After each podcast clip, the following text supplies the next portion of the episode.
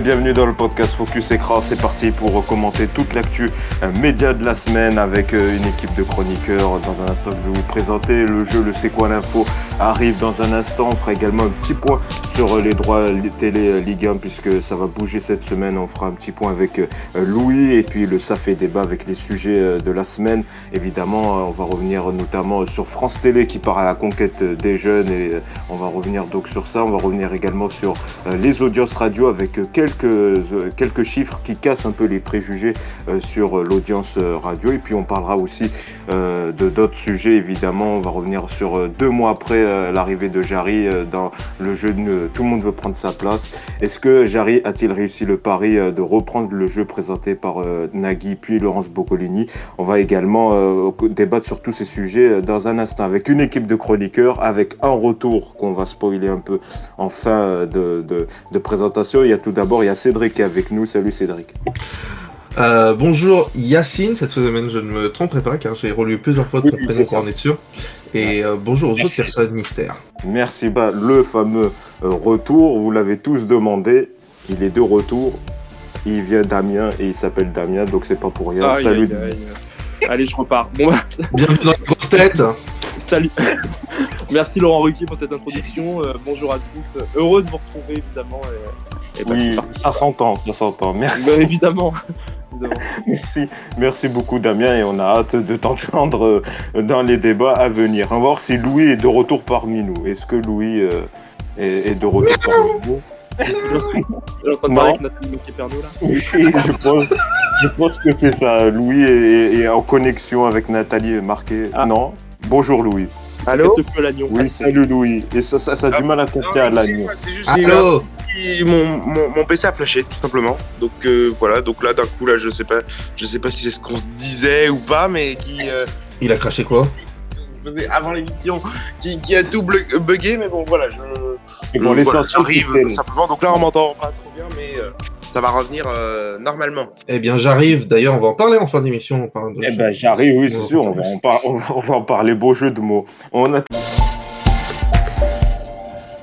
C'est quoi l'info? Donc ça va être la première de Damien, donc on rappelle un peu les règles. Et c'est quoi l'info? C'est simple, je vous donne donc un indice, un chiffre, un nom d'une émission, le nom d'une personnalité. Vous devez retrouver l'info média qui se cache derrière cet indice. Avant de prendre la parole évidemment, pour éviter du brouhaha, je vous propose de dire votre nom pour que vous preniez la parole à chaque fois. Donc si tout est bon, on attaque avec ce premier indice. Quelle info média se cache derrière Lumière? Quel infomédia se cache derrière Lumière? Jean-Jacques Thibault? Non. Ah non, mais je disais mon prénom. Ah, d'accord, c'est ton prénom, pardon. Vas-y, oui. Cédric. Est-ce que c'est par rapport au soleil? Non. Le soleil fait de la lumière? Non, c'est média. Lumière. Ah d'accord. Là, il va falloir, je pense, un petit peu plus d'indices parce que je pense que les... Lumière. Ou alors, en attendant, je vais en faire un facile, peut-être. On va démarrer par Jean-Pierre Foucault. Normalement, c'est un peu plus simple. Jean-Pierre Foucault a fait l'actu média cette semaine. Pourquoi? François Feldman. Vas-y, Cédric. Il va jouer dans sur France 3 dans un truc un peu pourri là, les meurtres ou merde comme ça là. C'est ça, on a appris cette semaine que l'animateur TF1 donc allait tourner un prochain numéro du meurtre sur la Côte Bleue, voilà, un téléfilm que regarde Damien sûrement sur France 3. Ouais. Et il savait tourner à Martigues, près de Marseille, là où il habite. Donc voilà, il devrait jouer le rôle d'un architecte. Donc voilà, ça arrive sur France 3 prochainement. Jean-Pierre Foucault, futur acteur dans la collection Meurtra. Un point pour François Feldman, alias Cédric. Un point pour toi, Cédric. On continue donc avec Elsa Esnoult, qui a fait l'actu média. Pourquoi? Louis. Ouais. Louis, vas-y. Louis. En fait, je disais déjà, même quand mon micro était coupé. Elle joue actuellement dans Amour, Gloire et Beauté pour 3 épisodes et ce sera diffusé à la fin du mois aux États-Unis et pas avant l'année prochaine en France. C'est ça, c'est le crossover un peu what the fuck qu'on a appris cette semaine. Donc Elsa Esnoult qui va tourner, comme tu le disais, dans la série américaine Amour, Gloire et Beauté. Ça sera intégré également dans la série Les Mystères de l'amour, dans une intrigue où elle partira aux États-Unis pour trouver la robe de ses rêves. Donc Voilà l'intrigue, le crossover à venir, donc Elsa Esnoult, future actrice américaine. Donc ça fait un point pour toi Louis, un point pour Cédric, un point pour Louis, donc Damien a du mal un peu à émerger. Mais on va voir s'il va peut-être se rattraper. Attends, ça fait 6 mois qu'on l'attend pour émerger, alors c'est pas aujourd'hui qu'il va revenir, quoi, tu vois, c'est pas... Pas maintenant. Oui, c'est ça. Il y a un délai de latence, c'est ça. Ah oui, bah ça, c'est la latence, c'est moins qu'on puisse dire. On continue avec cette phrase. Qui a dit c'est un gros morceau qui arrive quand même, mais c'est bien. Il faut l'accueillir avec sérénité et humilité. Martine Aubry. C'est un gros morceau qui arrive quand même. Ah mais ouais. Ouais, bah, je propose un truc. Mais c'est bien, il faut l'accueillir avec sérénité et humilité. Qui a dit ça? Bon, allez, Jean-Baptiste Guégan, je propose Thomas Soto et Marie Portolano, qui est à l'arrivée de Bruce Toussaint. Exactement, un point. Bah voilà, un point. Quoi, ils ont parlé comme ça de Bruce Toussaint, en disant que c'était un gros morceau? Les bastards. C'est vrai que c'est vu comme ça, c'est pas fou. C'est vrai que j'y avais pas pensé comme ça, mais c'est vrai. Mais juste au passage, c'est assez étonnant que Bruce Toussaint soit encore à l'antenne du côté de BFM, quoi, tu vois. Genre, on se souvient quand Marie-Sophie... Ouais, mais quand Marie-Sophie Lacaro a été annoncée sur TF1, le lendemain, elle n'était plus sur France 2. Hein, donc bon, mais c'est pas pareil. Là, que BFM, ils ont besoin de Bruce Toussaint et puis ils ont conclu jusqu'à la fin d'année. Surtout qu'ils cherchent la personne qui va la remplacer. Si vous voulez, j'ai des infos un petit peu là-dessus. Ah bah alors vas-y, on écoute Cédric. Des infos à peu près exclusives. Alors oui, vous savez que quand je vous dévoile quelque chose, en général, ça devient faux très très vite. Ça prend avec des pincettes. Ça prend des très grosses pincettes. Des grosses pincettes, oui. Honnêtement, le comeback de Jean-Pierre Pernaut sur BFM, j'y crois moyen. Mais... non, globalement, le truc de Toussaint, finalement, ils ont dit que ça serait à 9h30, mais il paraîtrait-il que ça serait quand même finalement plus en face de Télématin directement. Oui, ça on le savait, ça tu nous apprends rien là. Non, j'arrêtais pas de dire que ça serait à 9h30. Oui, mais est-ce que ça commencera le 1er novembre ? Ça commencera le 1er novembre, en principe. Oui, voilà. Et surtout, la personne qui tend la corde pour remplacer Bruce Toussaint sur BFM, ça serait Estelle Denis. Ah. Alors, et donc, ça veut dire que le midi... alors, qui remplace Estelle Denis, du coup ? Je sais pas, elle va pas faire 9h30, 15h, en soi. Elle va pas faire 9h30, 15h. Ça fait beaucoup, ouais, en effet. Enfin, 9h15, ça... Je sais pas, il cherche à prendre en externe aussi quelqu'un d'autre. Moi, j'aurais misé peut-être sur un Julien Arnaud qui en a marre d'être joker. N'importe quoi. Je sais pas si Julien Arnaud va vraiment fédérer. Parce que t'es en face quand même, t'as une grosse concurrence ce matin. Estelle Denis, c'est possible. Ouais, mais elle a dit qu'elle est... mais ça fait un trou de 3 heures sur RMC. Enfin, du travail, par les temps qui courent, ça se refuse pas, Yacine. Donc... elle peut y aller. Après, je vous rappelle que Pascal Pro, il fait quand même 6 heures d'antenne tous les jours aussi. Hein. Ça le dérange pas. Oui, mais il bosse pas. Mais il n'empêche, je crois qu'il a sur Europe 1, c'est une émission où ce sont les auditeurs qui font l'émission, ce sont pas les... c'est pas Pascal Pro qui fait l'émission. Et puis, l'heure des profs, c'est quand même une émission qui est très axée sur les chroniqueurs aussi. Donc bon, en soi... Pascal Pro, il parle beaucoup. Les punaises de lit, c'est lui. Hein. Il parle beaucoup. Mais bon, je pense qu'il doit avoir toute une équipe aussi. C'est étonnant ce que tu dis, là, Estelle Denis, comme potentiel. Non, moi, j'y crois pas. Il l'a inventé juste avant l'émission. C'est après comme ça. Non, mais vous savez que globalement, à chaque fois que j'ai dit un truc ici, le truc, au final, ne se faisait pas. Mais c'est qui t'a annoncé ça ? C'est Raymond Domenech ? Il a vu Estelle Denis dans quelle époque en plus, il était dans le public, voilà. La pauvre Estelle Denis hier quand même qui était là. Bon, on vous a invité depuis longtemps, mais bon, on va parler de tous les conflits qui viennent de se passer en France, donc bon courage Estelle. Et vous passerez à 1h du matin. Ouais, non mais c'est terrible pour elle. Bon, on suivra ça, donc c'est vrai que ça va faire un... Et le retour de Splash aussi. Ah ouais, sur BFM, évidemment. Sur RMC. Que avec des invités politiques, hein. Éric Zemmour, en slip et tout, à 15 mètres. Éric, êtes-vous prêt à sauter ? Oui.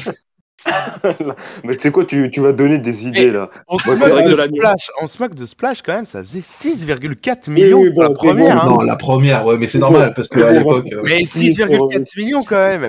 Même la Star Academy pour son retour a pas fait ce score-là. Oui, non, mais c'est normal, c'est pas la même époque. Mais non, ça n'a rien à voir. Ça n'a rien à voir du tout. Ça, c'est pas du tout l'époque. Qu'est-ce que ça dit ça? Non mais oh, c'est celui qui dit qui est d'abord. Voilà. On reprend. Donc un point on reprend pour Damien, un point pour Damien. Vous êtes donc à égalité. Le Guégan, mais bon. Oui, voilà. L'info sur les Esnoult a quand même des moindres remous. Hein. Oui, c'est vrai. Il y a eu moins de réactions. On se demande pourquoi. Et donc pour finir, Lumière, c'est le dernier moins 10. Lumière, je reviens. Nagui. Non. C'est quoi? C'est mon prénom. Qu'est-ce qu'il dit? Ah, Nagui, d'accord. J'ai même pas entendu la réponse. Est-ce que c'est le nom de l'université qu'il y a à Lyon où j'ai travaillé? Attends, redis. C'est Lumière. Le moins 10, Lumière. Quelle infomédia se cache derrière Lumière. Et c'est une infomédia et ça concerne un télécrochet. Je sais. Non. Attends, non, c'est Cédric qui l'avait. Je l'ai. Ah bah c'est par rapport à la France a incroyable talent, ils vont mettre la lumière sur plein d'artistes. Non, c'est pas ça. Mais je crois que je sais.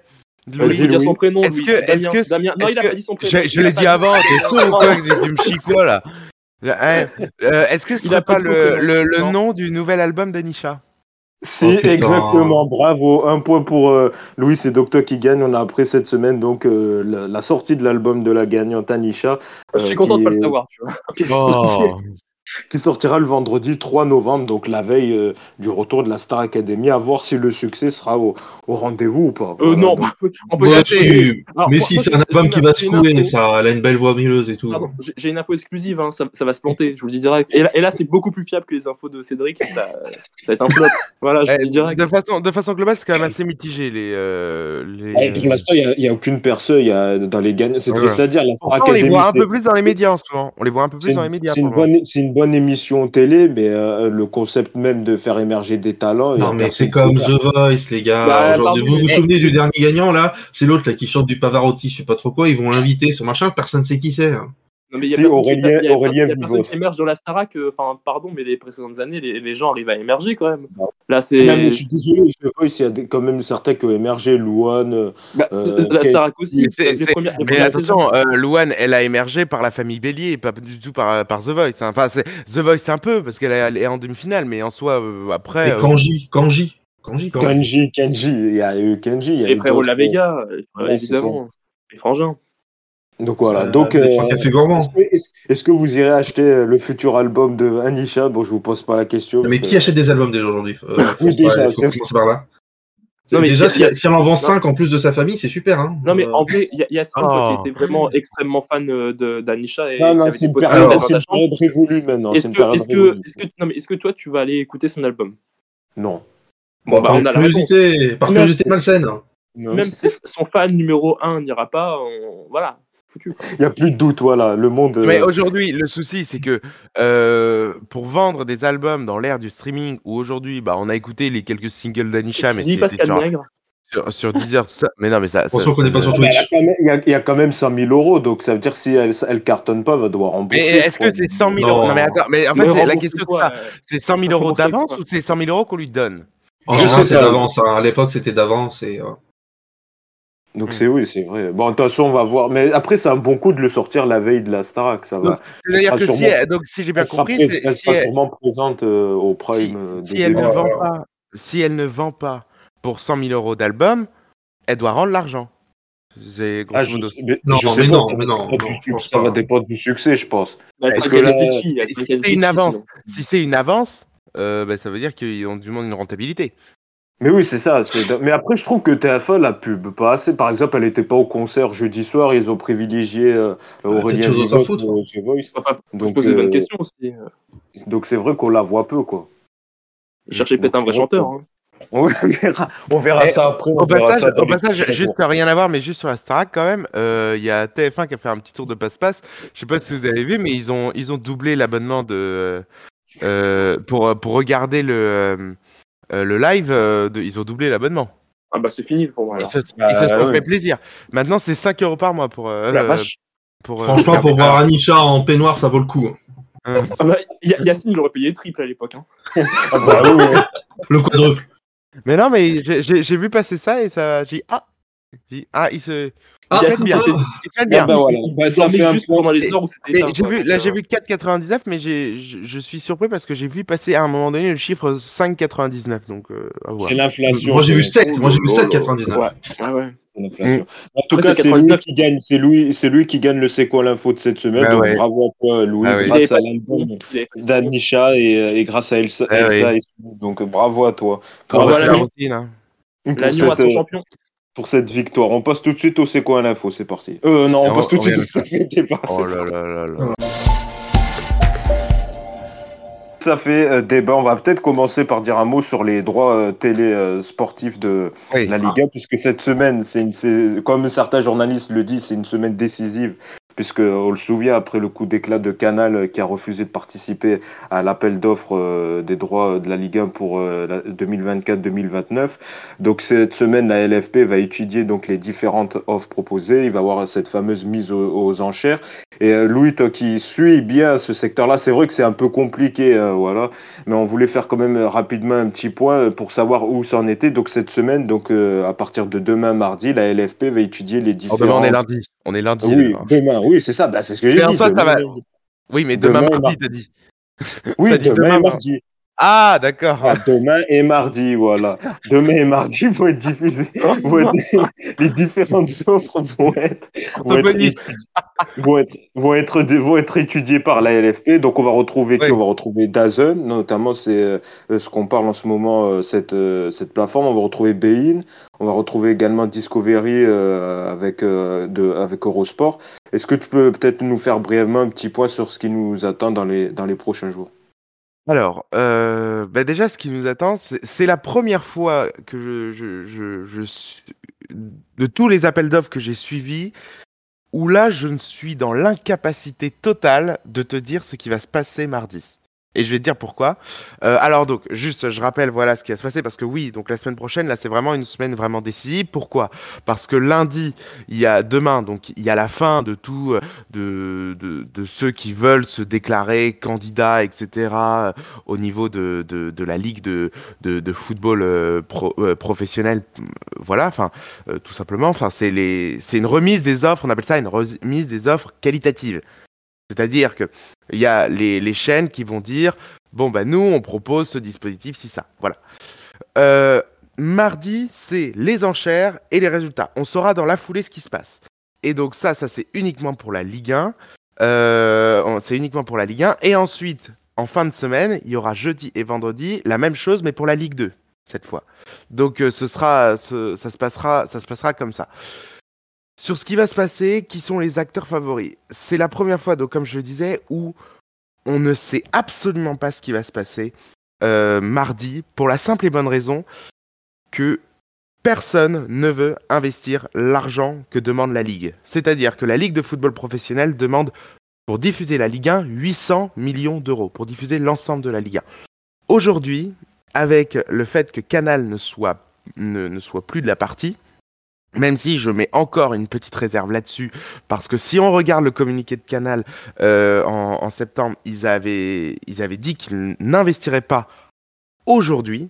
Ils avaient employé le mot aujourd'hui, donc ça ne veut pas dire que demain, ils seront totalement hors jeu. Et ça ne veut pas dire non plus qu'ils n'auront plus de Ligue 1 du tout, parce qu'ils peuvent sous-licencier des droits. Donc voilà. Je ne sais pas du tout ce qui va se passer, parce que donc comme les chaînes ne veulent pas investir parce qu'en fait, il n'y a plus d'argent. Il n'y a plus d'argent. Les droits reculent un peu partout en France, hormis la Ligue des Champions, où là, c'est Canal qui a investi beaucoup plus que tous les autres. Et encore, ça englobe toutes les Coupes d'Europe. Mais tous les droits reculent.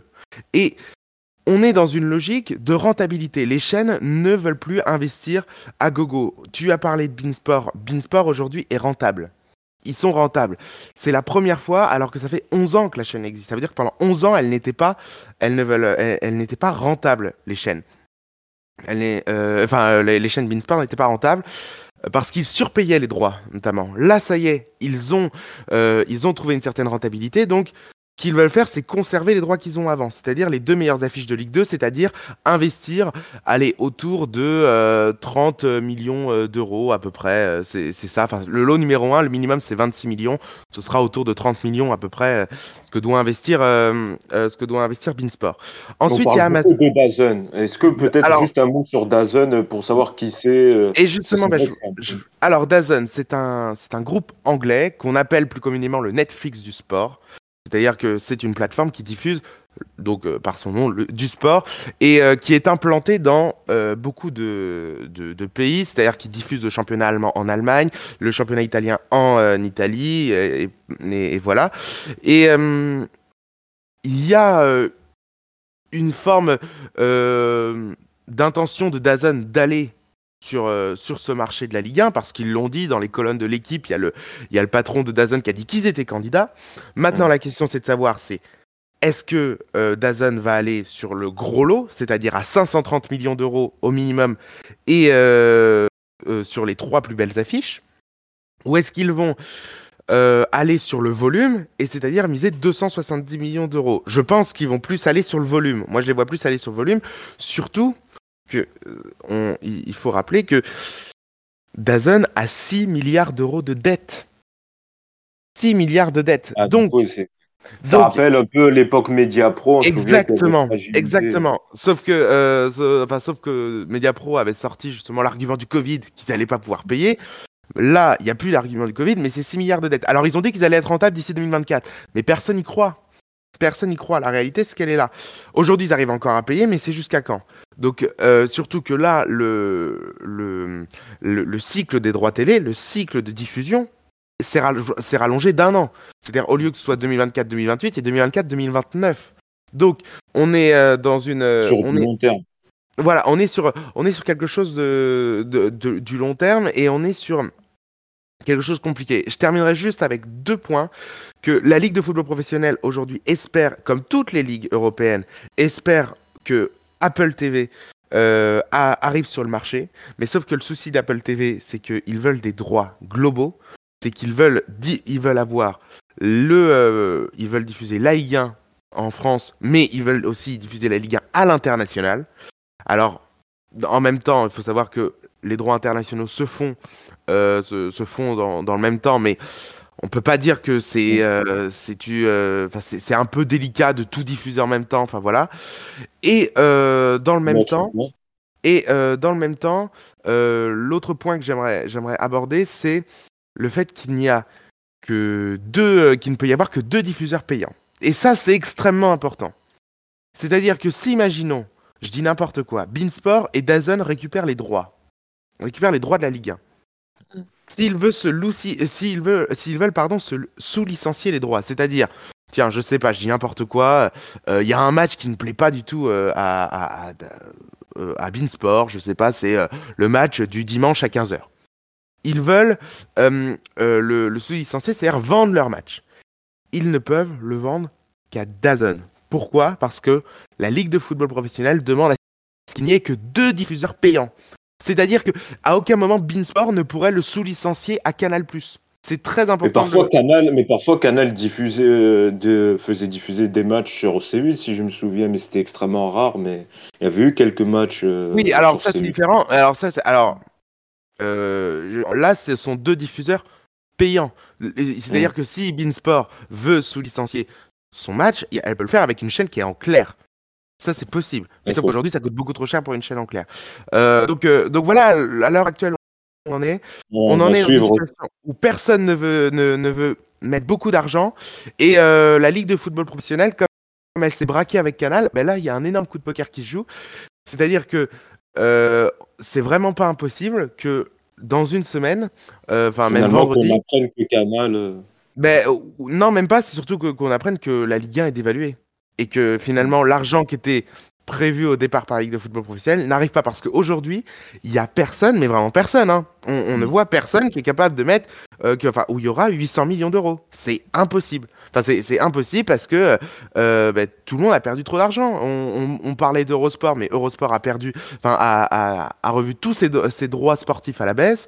Il y a plein d'autres acteurs, donc c'est extrêmement compliqué. Voire même ça va sûrement bouger cette semaine. On verra la réaction de la LFP à la suite de cet appel d'offres. Merci beaucoup Louis, on voulait faire ce petit point de droit télé, c'est un peu complexe mais quand même très intéressant parce que ça veut dire que ça va bouger quand même, parce qu'on le rappelle, Canal c'était le partenaire historique, même si déjà elle diffusait moins de Ligue 1, il n'y avait plus l'affiche du dimanche soir mythique à 21h, donc, mais c'était quand même un partenaire historique de la LFP qui pourrait peut-être s'en aller. On suivra ça dans la semaine à venir. Les autres sujets médias de la semaine, on va parler de France Télé qui part à la conquête des jeunes, et oui, France Télé, on le sait souvent, et d'ailleurs c'est pas que des préjugés, c'est des chiffres, hein.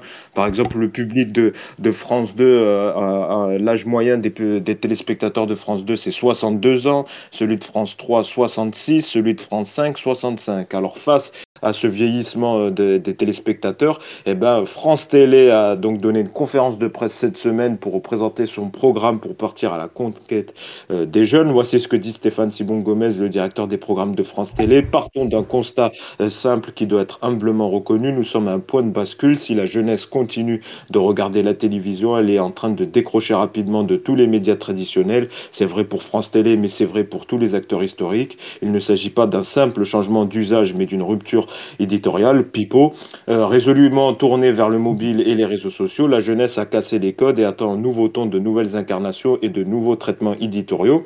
Alors, c'est quoi ces nouveaux tons ? C'est une interview de Hugo Décrypte qui arrive le 28 octobre, le samedi, sur France 2, juste après le Trésor de Laurent Delahousse, avec l'interview face cachée. Oui, c'est vrai que ça va faire venir les jeunes, hein. Hugo Décrypte, j'ai rien contre lui, mais il fait 1 million sur Internet. Je pense pas que les gens qui le suivent sur Internet vont regarder l'interview sur France 2, ils s'en contrefoutent. Sinon, quoi d'autre ? L'adaptation de Planète Rap à la télé. Ça a déjà eu lieu il y a quelques années, ça a été arrêté, donc ça prouve que ça n'a pas d'intérêt. Et sinon, on continue également avec le renforcement de la plateforme Okeo et Lumni. Alors c'est vrai que Lumni, ça, on en avait un peu parlé à l'époque du Covid où il y avait eu des cours en ligne et l'émission avec Alex Good qui avait fait un peu qui était un peu regardé, mais depuis on n'a plus de nouvelles.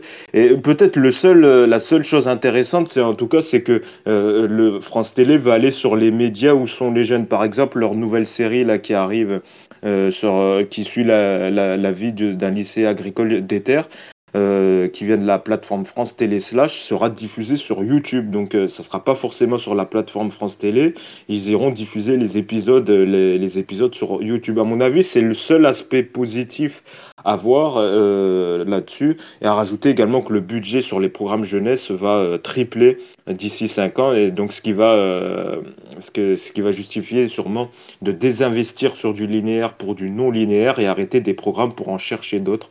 C'est ce qu'a dit le directeur des programmes. Qu'est-ce que t'en penses, toi, cette semaine, de Cédric, de cette conquête de France Télé vers le public jeune, avec l'arrivée d'Hugo Décrypte, le budget qui va augmenter des programmes jeunes, et puis Planète Rap qui arrive à la télé? Moi, je trouve que c'est dérisoire. Franchement, ils ont rien compris. Franchement, je suis désolé de dire ça. Ils ont rien compris. Bah moi déjà j'aime beaucoup leur présentation en disant que la chaîne va aller chercher et va aller à la conquête des jeunes, donc France Télévisions, donc une MILF, c'est, à dire comme ça c'est un peu particulier, mais visiblement c'est un peu le projet.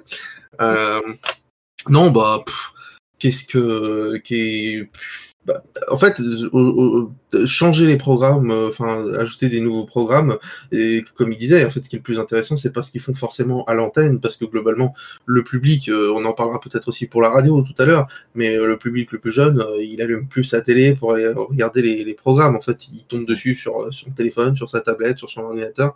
Quand il va sur YouTube, quand il va sur machin, il y a des super trucs que les gens vont aller voir sur France TV, sur France TV / je parle sur Internet, mais globalement, c'est pas forcément, je pense, une habitude qu'ils ont d'aller là-dessus. Donc évidemment, quand tu vois qu'aujourd'hui, t'as une émission comme Ça commence aujourd'hui, qui est quand même extrêmement populaire sur les réseaux sociaux et donc sur YouTube, les jeunes.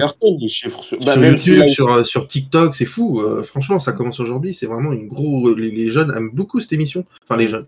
C'est une certaine catégorie de jeunes aussi. Hein. On n'est pas. C'est comme le reste du public. Tout le public n'aime pas forcément. C'est pareil. Ranger les jeunes dans une même catégorie, c'est un peu pourri, quoi. Mais c'est un peu, ils voulaient taire un peu les réflexions faites sur le service public en disant que voilà, en faisant des meurtras, tout ça, les téléfilms, ils s'adressent qu'à un public de vieux. Mais après, leur réponse... Oui, excuse-moi, ils vont ajouter une pauvre interview d'Hugo Décrypte dont le concept est franchement un vieux truc qu'on aurait pu imaginer dans les années 80, franchement. Moi, je trouve le concept... Ils ont déjà fait ça il y a une dizaine d'années, ils ont arrêté, ils relancent ça de nouveau. Je suis désolé, Planète Rap, les gens, ils s'en foutent. Je veux dire, ils écoutent à la radio, ou voilà, ils regardent sur les réseaux, mais ouais, trouve-moi quelqu'un qui va me dire « Ah, je vais regarder Planète Rap ». Je suis désolé.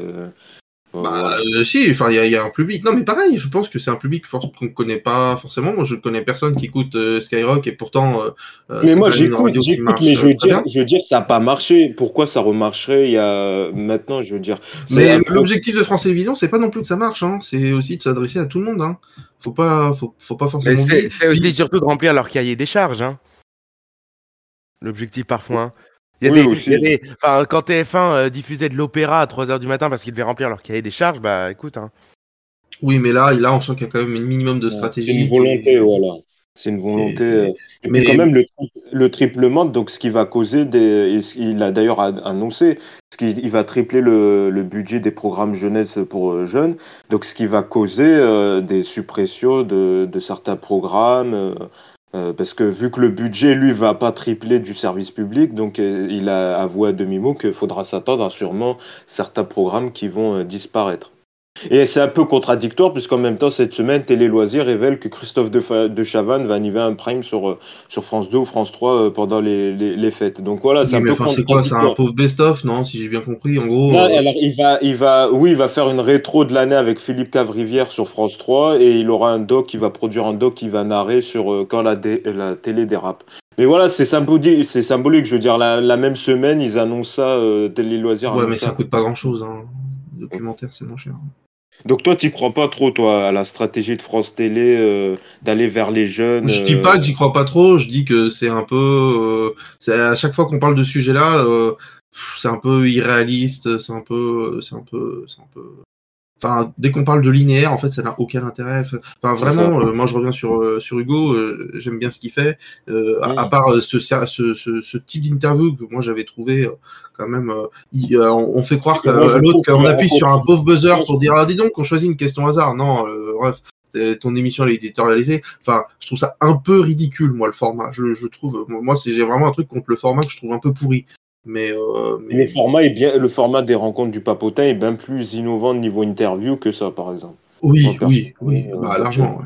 Et voilà, c'est ça que je comprends pas. Mais c'est parce que c'est ça, les dirigeants de France Télé, ils voient, il fait 1 million sur les réseaux, mais le problème, 1 million, c'est pas 1 million de personnes qui vont venir à la télé. D'ailleurs, il y a un journaliste de France Inter qui l'a très justement dit, l'audience sur les réseaux, sur YouTube, c'est pas 1 million, par exemple, sur YouTube, c'est un carton, mais à la télé, 1 million, ça peut être un échec industriel, un flop, quoi.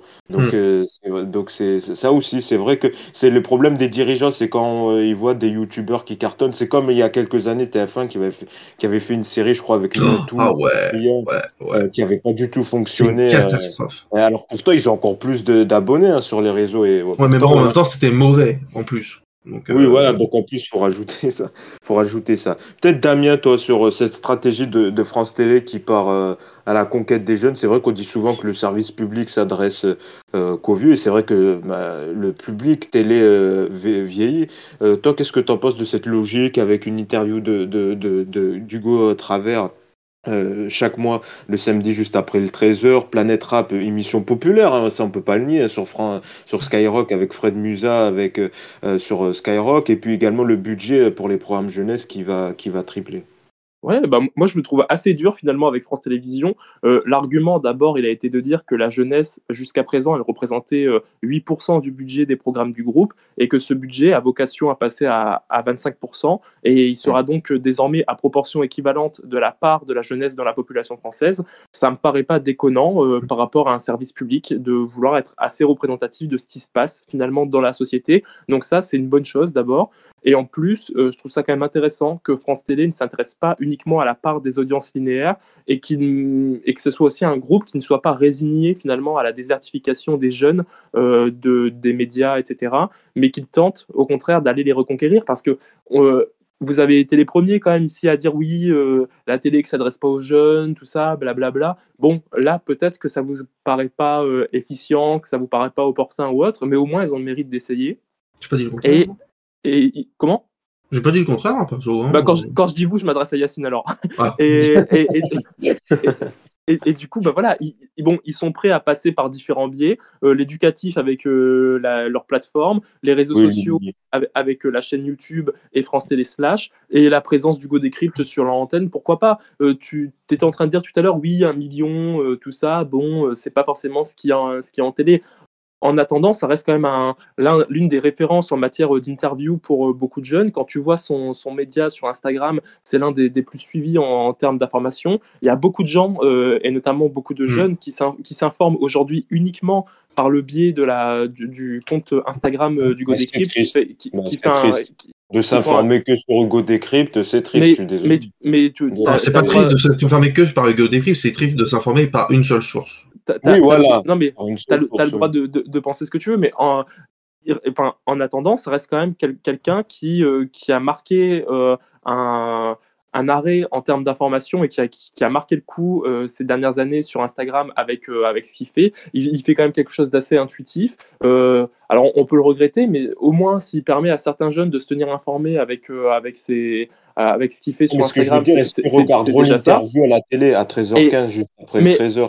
Mais c'est une question que tu poses, donc ils ont raison d'essayer finalement. Tu poses une question, on ne sait pas, on peut pas prédire en amont. Et il me semble qu'il l'a dit dans son interview, il a aussi précisé que finalement, peut-être qu'il y aura des échecs. Et ben dans ce cas-là, ils reviendront dessus et ils changeront. Mais ils ont le mérite de vouloir s'adresser aux jeunes. C'est quand même une part de la population qui a été délaissée depuis des années par rapport à la télé, parce qu'on a commencé à dire oui, les jeunes aujourd'hui sont sur les plateformes, sont sur Netflix, sont là-dessus et du coup viennent plus à la télé. Les gens se sont résignés à ne plus avoir les jeunes, et ben France Télé veut aller à la reconquête. Et quand on parle des jeunes, France Télé ne parle pas uniquement de la part adolescente, des 15-20 ans. Il s'adresse aussi aux plus petits, les gamins qui ont 4 ans, etc. Et même ceux qui ont 20 ans. Hein. Et ils oui, mais là avec leur plateforme, etc. Il y a le renforcement l'aspect éducatif, tout ça, ils s'adressent aussi à ces jeunes-là. Donc c'est assez large finalement le public auquel ils ont envie de s'adresser. Et je trouve que ça reste une bonne chose et que le fait d'être grincheux en permanence et de dire oui, ce qu'il propose, de toute façon ça marchera pas parce qu'Hugo Décrypte, il fait tant de vues sur YouTube et les vues sur YouTube. Est-ce que je peux les vues sur YouTube, elles viendront pas forcément. Les vues sur YouTube, elles viendront pas forcément à la télé. Je trouve d'abord que t'as pas de boule de cristal, donc en réalité ils ont raison d'essayer et que s'ils avaient rien fait, t'aurais râlé quand même. Donc là ils le font et j'en suis ravi.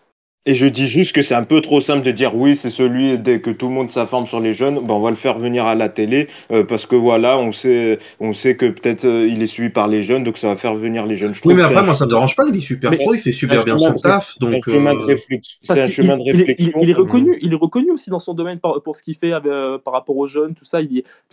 Ses interviews politiques, mine de rien, c'est encore des extraits qui sont repris aujourd'hui sur TikTok. Quand tu vas sur TikTok, ces extraits d'interviews politiques, elles tournent en boucle, donc je veux dire c'est quand même quelqu'un qui est reconnu dans son domaine par les jeunes, il sait parler aux jeunes, donc pourquoi pas, à la limite ils essayeront et c'est une figure qu'ils ont envie de faire émerger sur le service public, et pourquoi pas. Et puis il a une façon d'éditorialiser qui est différente des vieux journaux. Je crois que ils en parlaient chez Samuel Etienne dans l'hebdo Etienne la dernière fois que j'écoutais, en disant que Hugo avait une manière de quand il avait fait l'interview du président, sa première question était sur un sujet qui des fois n'arrive même pas dans une interview traditionnelle qui se passe en télévision. Non mais donc, ça c'est quelque chose qui est défini au départ. Ça c'est quelque chose qui quand tu vas interviewer le président de la République, le président de la République, il est au courant des thèmes qui vont être abordés. Non, mais je suis d'accord, mais c'est pas ça que je suis en train de dire. C'est-à-dire que les sujets sur lesquels ils vont, ce sont pas les mêmes sur lesquels on va dans les grands médias traditionnels. Et qu'eux, ils ont une bonne matière de, ils veulent emmener d'autres sujets qui intéressent plus les jeunes. Et c'est peut-être pour ça que si dans ce genre d'interview, ils se retrouvent moins aussi que. Moi, je critique pas Hugo Décrypte. Il fait un travail remarquable. C'est pas ça. Moi, je critique. Il s'appelle Hugo Travers. Oui, Hugo Travers, mais son pseudo, c'est Hugo Décrypte. Je veux dire que lui, ce que je critique, c'est le chemin de réflexion des directeurs de programmes qui se disent « Ah, ben on voit un tel, il est très affluent chez les jeunes sur les réseaux, on va le faire venir à la télé et ça va être un succès. » Moi, c'est ce chemin de réflexion. Ils n'ont pas dit qu'automatiquement, ça va être un succès, mais ça paraît normal de vouloir miser sur quelqu'un qui fonctionne déjà et qui a déjà une audience, qui est déjà reconnue dans ce qu'il fait. Alors, moi, je trouve pas ça totalement fou. Au contraire, c'est vrai que ton argumentaire, il est un peu bizarre parce que tu es en train de dire, oui, ils misent sur quelqu'un qui fonctionne déjà ailleurs, donc sur les réseaux sociaux, pour le mettre à la télé parce qu'ils estiment que puisqu'il fonctionne sur les réseaux sociaux, il va fonctionner à la télé. Mais c'est normal de vouloir essayer de mettre en lumière quelqu'un dans un média, dans un autre type de programme ou autre. Donc, c'est pas la première fois. Non, mais d'accord, mais là, c'est quand même une visibilité qui est tout autre et ils ont envie de miser sur lui de manière quand même assez différente. Moi, je trouve quand même que c'est plutôt sain de vouloir miser sur quelqu'un qui a déjà un public ailleurs. Ils vont pas aller chercher un petit youtubeur qui a 20 000 abonnés. Normalement, il faut faire émerger des nouveaux talents.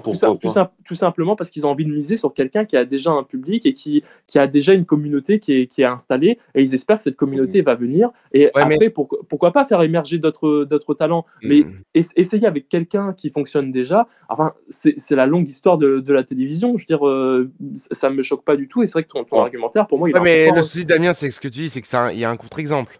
Il y a un contre-exemple qui est notable, c'est par exemple Samuel Etienne. Samuel Etienne qui, je pense, il y a encore 4 ans, personne n'aurait imaginé qu'il termine, il termine pas, et qu'il fasse Twitch un complément et qu'il devienne très populaire vis-à-vis des jeunes, alors qu'il venait de la télé. Moi, en fait, ce qui me gêne, c'est pas tant qu'Hugo Décrypte aille sur France Télévisions, ça me gêne pas. Faut savoir que. Je vois pas le contre-exemple du coup là, mais. Ben si, c'est-à-dire que, en fait, c'est-à-dire que quand on veut, c'est. Enfin, moi, ça, en fait, ça me gêne. Ce qui me gêne, c'est qu'on m'explique que les jeunes, ils ont leurs journalistes, entre guillemets, etc. Non, c'est-à-dire que moi, je suis désolé, mais les jeunes... je déteste parler déjà au nom des jeunes, mais ce que j'aime, c'est de voir, par exemple, qu'une chaîne télé pousse, par exemple, pour que ses animateurs aillent sur des thématiques qui intéressent plus ces jeunes, soient plus pédagogues, soient plus... c'est le but, là. Mais justement, mais en fait, justement, c'est pas... Quand on m'explique que Hugo Décrypte, c'est le représentant des jeunes, mais moi, ce qui me gêne, c'est pourquoi on est obligé d'aller chercher quelqu'un qui est, dit-on, représentant des jeunes, même si je déteste quand on met des gens dans les cases, et pourquoi on n'est pas capable, par exemple, de... Il s'adresse aux jeunes, il n'est pas représentant des jeunes, il s'adresse aux jeunes sur ces plateformes. Mais c'est tellement vague de dire il s'adresse aux jeunes, c'est-à-dire, bon, voilà, c'est pas parce que t'as 1 million qui regarde les actus du jour tous les jours et que t'as des millions de gens sur les réseaux sociaux, ça veut dire que t'es représentant des jeunes. Parce qu'à partir de là, si on part de ce principe-là, les influenceurs sont représentants des jeunes. Mais non, ça fonctionne pas comme ça, Damien. Donc, mais il s'adresse aux jeunes, mais j'ai pas dit qu'il était représentant des jeunes. On sait pas s'il s'adresse. Mais bien évidemment, ça reste quand même, quand tu lis les commentaires sur son compte Instagram ou que tu regardes les gens qui suivent Hugo Décrypte, ça reste une majorité de jeunes. Pour la petite anecdote, moi, il y a 2 ans de ça, j'étais dans une classe prépa et il y a 2 personnes, lorsqu'on nous a demandé comment on s'informait, 2 personnes, la principale source d'information qu'elles avaient, c'était Hugo Décrypte. Parler brièvement, même si je voulais qu'on en parle un peu plus longuement, mais je voulais quand même dire un mot sur Tout le monde veut prendre sa place. C'est Jarry, ça fait plus de 2 mois que Jarry a repris le jeu de midi de France 2 et c'est peut-être l'heure d'un premier bilan pour Jarry, puisque cette semaine, nouveau habillage pour le jeu, nouveau logo, nouveau générique, même si la musique a été un peu remasterisée. Mais en tout cas, c'est toujours la même musique, mais c'est un nouveau générique. Avec Jarry, on l'a vu, il y a Jarry qui a vraiment repris en profondeur le jeu avec plus d'humeur. On le voit bouger dans le public avec ses tickets d'or.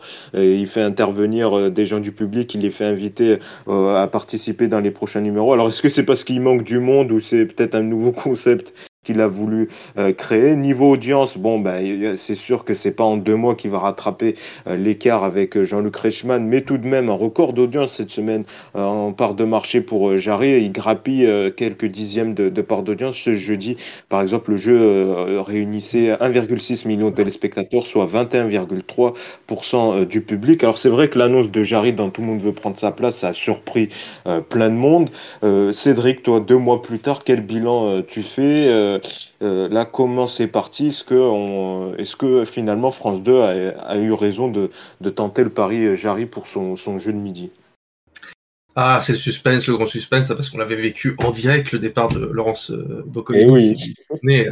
En plein direct, l'info était. Alors, ça n'a rien à voir avec Laurence Boccolini, là. C'est peut-être, il y a certains qui regardaient, qui se sont arrêtés, c'est plus du tout le même. Ah, bah, c'est plus du tout la même chose, en fait. Avec Laurence Boccolini, en fait, on se rend compte qu'on se faisait chier. Et moi, j'avais été très circonspect face à l'arrivée de Jarry, je l'assume totalement, en me disant que c'est vrai que le problème, c'est que je regardais encore hier les duos impossibles de Jérémy Ferrari, et tu te dis, bon, il fait toujours son même personnage excentrique et qui est un peu fatigant à la longue. Et tu te dis, putain, si c'est comme ça tous les jours, ça va être horrible. Même quand il faisait le Big Show, etc. Bon, tu vas me dire, c'est un prime, donc il a besoin d'être un peu plus volubile.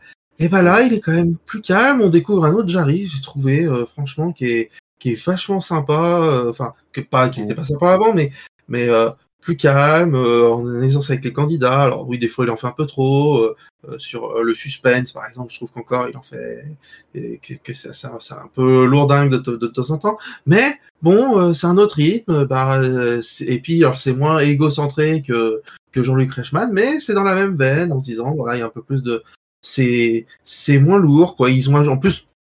Alors, je sais pas si tout vient de lui ou est-ce que c'est la productrice qui a ajouté des trucs. Il est je sais pas, il a un truc dans l'éditorial du jeu. Il est pas que simple animateur. Hein. Ouais, en tout cas, il y a quelque chose de très agréable. Enfin, ils ont ajouté des nouveaux trucs. Ne serait-ce que par exemple la négociation où ils sont face au fauteuil pour une réalisation, c'est super, quoi. Pour le fait de discuter, pour essayer de convaincre, le machin, c'est super. Ils discutent un peu plus des thèmes avec les gens, et il y a tout un tas de petites choses qui ont été ajoutées comme ça, qui remplissent un peu plus l'émission, qui était quand même vachement vide, et qui permettent de redynamiser un tout petit peu le format. Alors ils ont enlevé des questions, par exemple, ça par contre. Oui, c'est ça, en fait, le bilan de certains. C'est ouais. Qu'il y a eu la suppression de quelques questions. Ils ont supprimé quelques questions, mais sinon, je trouve que globalement, ça fait le taf, et je comprends que ça puisse remonter quand même un petit peu plus que ce qu'elle était avant, parce que. Ça au niveau part d'audience, 21 de part marché. Bon, hier, ils réunissaient 1,7 et 18,7%, mais c'était le samedi, mais c'est vrai que niveau audience, surtout, il fait un peu mieux que Boccolini, même si ça reste dans les zones. Après le public en ce moment est très variable, parce que en soi, là d'ailleurs, aujourd'hui, hier, on a vu que toutes les audiences avaient vachement monté. Notamment quelle époque, etc. Parce que il s'est mis enfin à faire un peu plus froid, il s'est mis enfin à pleuvoir un peu plus par rapport au mois de septembre ou au mois d'octobre où là il a fait très beau, très chaud, et donc les gens ne regardaient pas la télé. Là aujourd'hui, enfin toutes les audiences ont pris à peu près 500 000 téléspectateurs, et donc par conséquent les parts de marché ont baissé. C'est assez logique. Donc, je pense que sur Jarry, je pense qu'on se stabilisera autour des 20%. Mais voilà, peut-être que. Pour ça que moi, j'attends un peu. C'est-à-dire que comme le septembre était extrêmement. Il y avait peu de gens devant la télé en septembre. J'attends un peu quand on sera là, à partir de là, novembre, décembre, à combien ça se stabilise. Maintenant, parce qu'on a vu à certains moments des parts de marché. D'accord, mais à midi, est-ce que ça a un grand intérêt à midi? Enfin. Tu vois, par exemple. Ouais, mais tu vois, par exemple, là, on a, les audiences à midi, quand même, elles, je pense que ça témoigne de quelque chose, tu vois. Par exemple, à 13h, à 13h, le journal de TF1, là, il a eu la plus petite part d'audience à 35-36%. Donc, je pense qu'il faut qu'on attende un peu encore novembre, décembre, parce que là, on va être vraiment dans le cœur. Est-ce que toi, tu as regardé Jarry à midi ? Est-ce que tu as jeté un coup d'œil ? Moi, il y a un moment qui me fait marrer, c'est quand là cette semaine, c'est quand les candidats se présentaient. Oh, se retournent. Ah non. Ça, ah ouais, ça, moi j'ai trouvé ça super. Ah non, ça par contre c'est ringue. J'ai trouvé ça tellement drôle. J'ai trouvé ça, mais non, mais drôle dans le sens ça dit oh non, mais ils ont fait ça quoi. Ah non, ça c'est ringue au possible ça. Et ça m'a fait rire. Après voilà, bon, ils ont enlevé des questions, c'est vrai que ça peut gêner, mais bon. Enfin, moi, je trouve que ça me gêne pas. La mécanique, je trouve, fonctionne plutôt bien, parce que je trouve plutôt bon dans l'animation. Enfin, moi, il apporte autre chose. Hein, tu vois, genre, entre Reichmann et entre Jarry, je trouve que tu as deux propositions vraiment différentes et qui sont vraiment, je trouve, et qui se complètent. Je trouve, voilà, c'est-à-dire que si t'aimes pas Reichmann, tu peux regarder Jarry et inversement, quoi, tu vois. Donc, mais il manque juste un live de Vita et voilà, c'est parfait. Parce que cette semaine, je suis tombé dans les 12 coups de midi, il y avait un live en plein milieu. En même temps, les 12 coups de midi, c'est la seule émission d'accueil de TF1. Hein, donc, oui, donc maintenant, ça va devenir un talk show, le talk de Jean-Luc. Ça affecte pas leurs audiences hein, non plus, hein, tu vois. Ce qui peut gonfler à certains moments, c'est quand Reichmann fait sa promo en permanence de Léo Mattei. Mais ça va arriver là prochainement, la nouvelle saison, il va réinviter Lola Dubini. Déjà ouais, il est en tournage, mais je pense que ça sera pour mars. Ah oui, mais voilà, mais ce sera mars-avril, on a encore 6 mois en direct. Non mais ça n'empêche pas d'en parler le reste du temps. Ah oui, Léo Mattei, je suis pour les enfants, ah ouais. Non mais tu vois ça affecte pas leur audience. Enfin, Reichmann il fait plus de 30% de part d'audience ce midi, bon. Ouais. Pour finir, peut-être Damien sur Jarry à midi. Est-ce que tu veux boire Hugo Décrypte là-bas, Damien ? Est-ce que tu rejoins l'engouement de toute l'équipe, y compris moi aussi, perso, ça n'a rien à voir avec Boccolini. Hein. Vraiment, c'est vivant, c'est un bon moment. Moi, j'aime bien. Ouais. Alors, moi, ce qui m'amuse, c'est que tout le monde aurait défoncé Jarry si l'émission ne fonctionnait pas, finalement. Tout le monde aurait... Non, mais j'en suis intimement persuadé. Après, moi, je peux quand même... T'es en train de nous dire qu'on aime bien Jarry parce que les audiences sont bonnes. Et puis, attends, ce qui est quand même drôle, c'est que tout à l'heure, tu me prêtais des propos que tu avais dit, et là, tu prêtes des propos qu'on n'a pas tenus. Je trouve. Alors, moi finalement, j'aime aussi beaucoup l'animation. Donc, peut-être que je suis hypocrite moi-même. Je trouve que beaucoup de gens au début. Bah, du coup, ça serait peut-être lié le fait que les gens aiment bien et que l'audience augmente, non ? Je sais pas. Non, mais au début, dans les différents commentaires que j'ai pu lire, c'est vrai qu'on partait plutôt avec des avis assez mitigés où les gens avaient peur, justement, comme le disait Cédric, du fait que bah, voilà, Jarry, il a une personnalité quand même qui est assez imposante, qui peut parfois... Il joue un personnage. Hein. Et du coup, les gens avaient un peu peur. Or, là, les différents commentaires que j'ai pu lire sur les réseaux sociaux, etc., les gens saluent plutôt un retour aux sources du jeu, avec une filiation qui serait un peu plus directe entre Nagui et Jarry, qui sont deux personnes totalement différentes dans l'animation, on est d'accord, mais qui restent quand même dans un échange qui est plus vrai et plus direct avec les candidats que pouvait l'être... On sentait qu'à la fin, elles sont pas télécoulentes. Que ça pouvait l'être avec Laurence Boccolini et...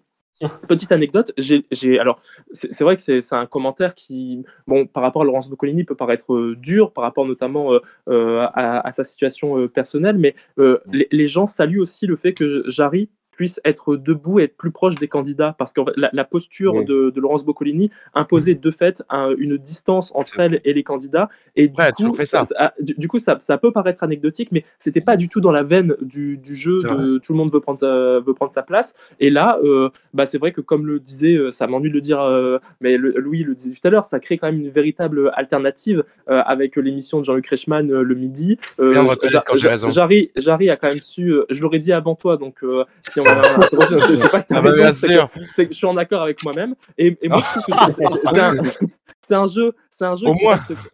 jeu qui reste quand même volontairement kitsch. Voilà, on le voit encore avec les débuts, tout ça, de l'émission où les personnes se retournent, la nana elle enlève ses lunettes, l'autre il claque dans ses doigts et il se retourne, les deux index poussés en avant. Bon, je trouve que c'est volontairement kitsch, mais en même temps le côté un peu désuet, tout ça, je me dis pourquoi pas. Ça crée un environnement qui est différent. C'est les jeux du midi, il y a un côté quand même disons mythique sur ces jeux-là, donc moi je trouve que Jarry fait bien le taf, mais je signe et je persiste. Si l'émission faisait moins d'audience, ou si ça... Franck Gall va se calmer là.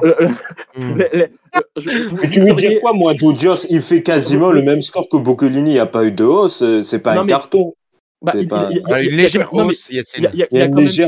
Je veux dire, il fait pas 2 millions, il n'a pas battu Reichmann, c'est ça que je veux dire. Non, mais ça, je pense qu'avant de trouver quelqu'un là-dessus, Yacine, il faudrait l'admire avec une photo de Reichmann pour qu'il fasse mieux. Yacine, je t'en supplie, ne sois pas dans la même veine que lui, mesure tes propos. Je dis pas qu'il doit battre Reichmann ou autre, je dis quand même qu'il fonctionne bien niveau audience et que voilà, les audiences récentes où il a fait quand même des records d'audience récemment sur la saison, et ben c'est quand même bon signe. Et que sans que t'as pas tort finalement, c'est vrai que oui, s'il avait fait fuir les téléspectateurs et que la case serait complètement vide.